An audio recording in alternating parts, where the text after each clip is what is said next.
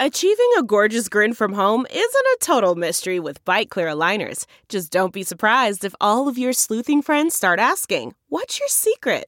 Begin by ordering your at home impression kit today for only $14.95. Byte clear aligners are doctor directed and delivered to your door. Treatment costs thousands less than braces. Plus, they offer flexible financing, accept eligible insurance, and you can pay with your HSA FSA. Get 80% off your impression kit when you use code WONDERY at Byte.com. That's B-Y-T-E dot com. Start your confidence journey today with Byte. Do you have something to say and want to make your own podcast? Let me tell you how to do that for free with Anchor. Anchor has creation tools that let you record and edit your podcast right from your phone or your computer. You can even add any song from Spotify directly to your episodes. Anchor will distribute your podcast for you so it can be heard on Spotify, Apple Podcast, and many more places, and you can make money from your podcast with no minimum listenership. It's all you need to make a podcast in one place. Download the free Anchor app or go to anchor.fm to get started. Hi, everybody. Sharyl Attkisson here with another episode of the Sharyl Attkisson podcast. Today, I want to talk about the big picture the big picture sometimes that I think we miss when we get wrapped up in the daily news developments, minute by minute, day by day. What will the Department of Justice Inspector General Michael Horowitz's latest investigation reveal? Will Congress hold hearings? Will former acting FBI Director Andrew McCabe actually get indicted?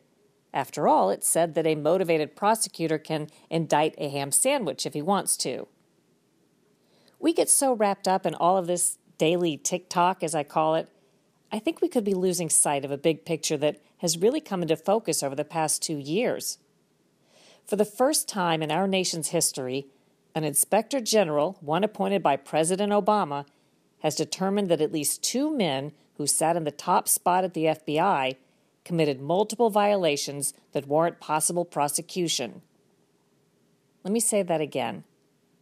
For the first time in our nation's history, an inspector general appointed by President Obama has determined that at least two men who sat in the top spot at the FBI committed multiple violations that warrant possible prosecution.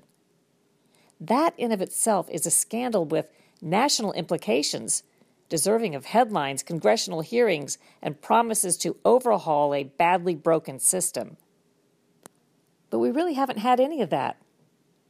Of course, the complicating factor in this whole mess is that the government entities responsible for addressing any wrongdoing are the same ones inextricably tied to the alleged wrongdoing. Let's take a look at the Department of Justice and the FBI, which is a component of DOJ.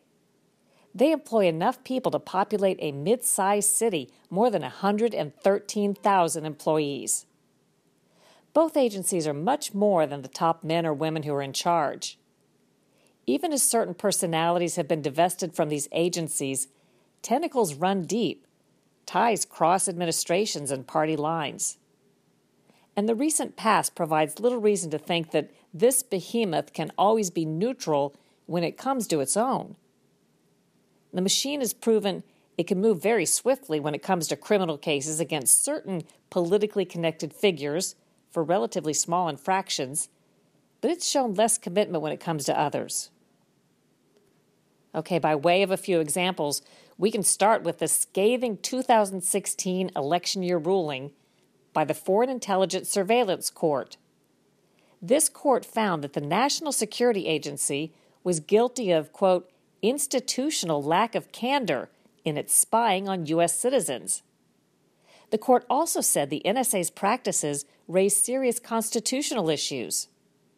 It sounds pretty serious something that should warrant big investigations and possible prosecutions. But as far as we know, the FBI pursued no investigation into any responsible officials.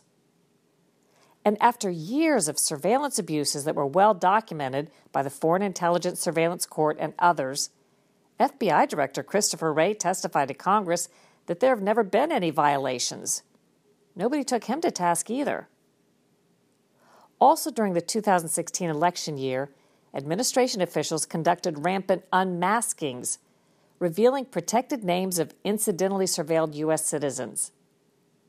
This is a very serious and sensitive issue.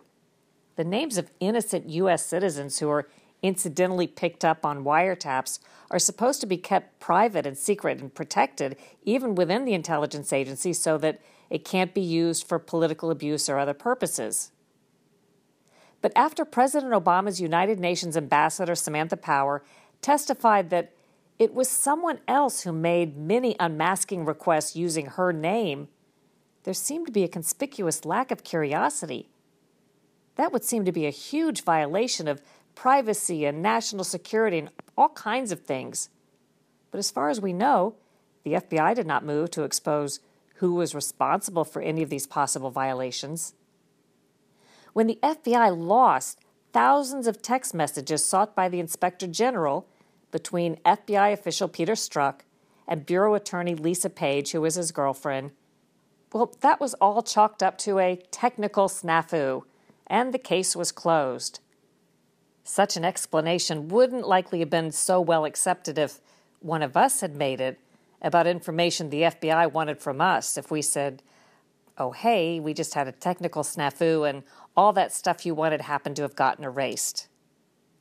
Even if it had been a technical snafu, there was no announcement at the FBI about steps taken to ensure such a major blunder wouldn't happen in the future no explanation really in any detail of how it could have happened in the first place. There was only what amounted to a symbolic shrug. The chaser to that debacle was Strzok and Page's text messages from their time working for special counsel Robert Mueller also ended up somehow deleted.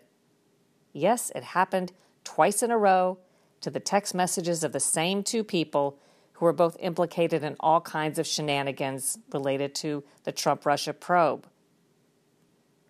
There's been no swift public action that we know of on eight criminal referrals that two House Intelligence Committee Republicans, Representatives Devin Nunes of California and John Ratcliffe of Texas, sent to the Department of Justice more than five months ago.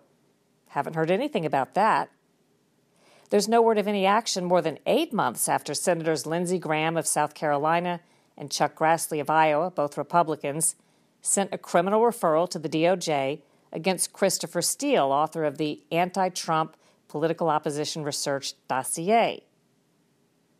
The Department of Justice took a pass on filing charges against ex FBI Director James Comey for alleged violations that the Inspector General documented with precision in more than 70 pages of a report last month. And finally, there have been no FBI apologies offered to former Trump campaign volunteer Carter Page after the FBI wiretapped him for more than a year. No postmortem launched into how the FBI could have been so wildly wrong when swearing to the court over and over that Page was a Russian spy. In the end, he was never charged with anything. These are just a few examples, there are many more. But what I'm trying to say is, as we as Americans wait to see if a shoe is about to drop in the McCabe case or other cases, the adage about indicting a sandwich is true, but the calculus, it seems, may be different when those in charge of indicting the sandwich are the same ones who are making it. I hope you enjoyed this podcast. If you did, leave us a good review and share it with your friends. You can also listen to my podcast, Full Measure After Hours, the companion podcast to my Sunday television news program. Until next time, Make up your own mind, do your own research, think for yourself. Thanks for listening.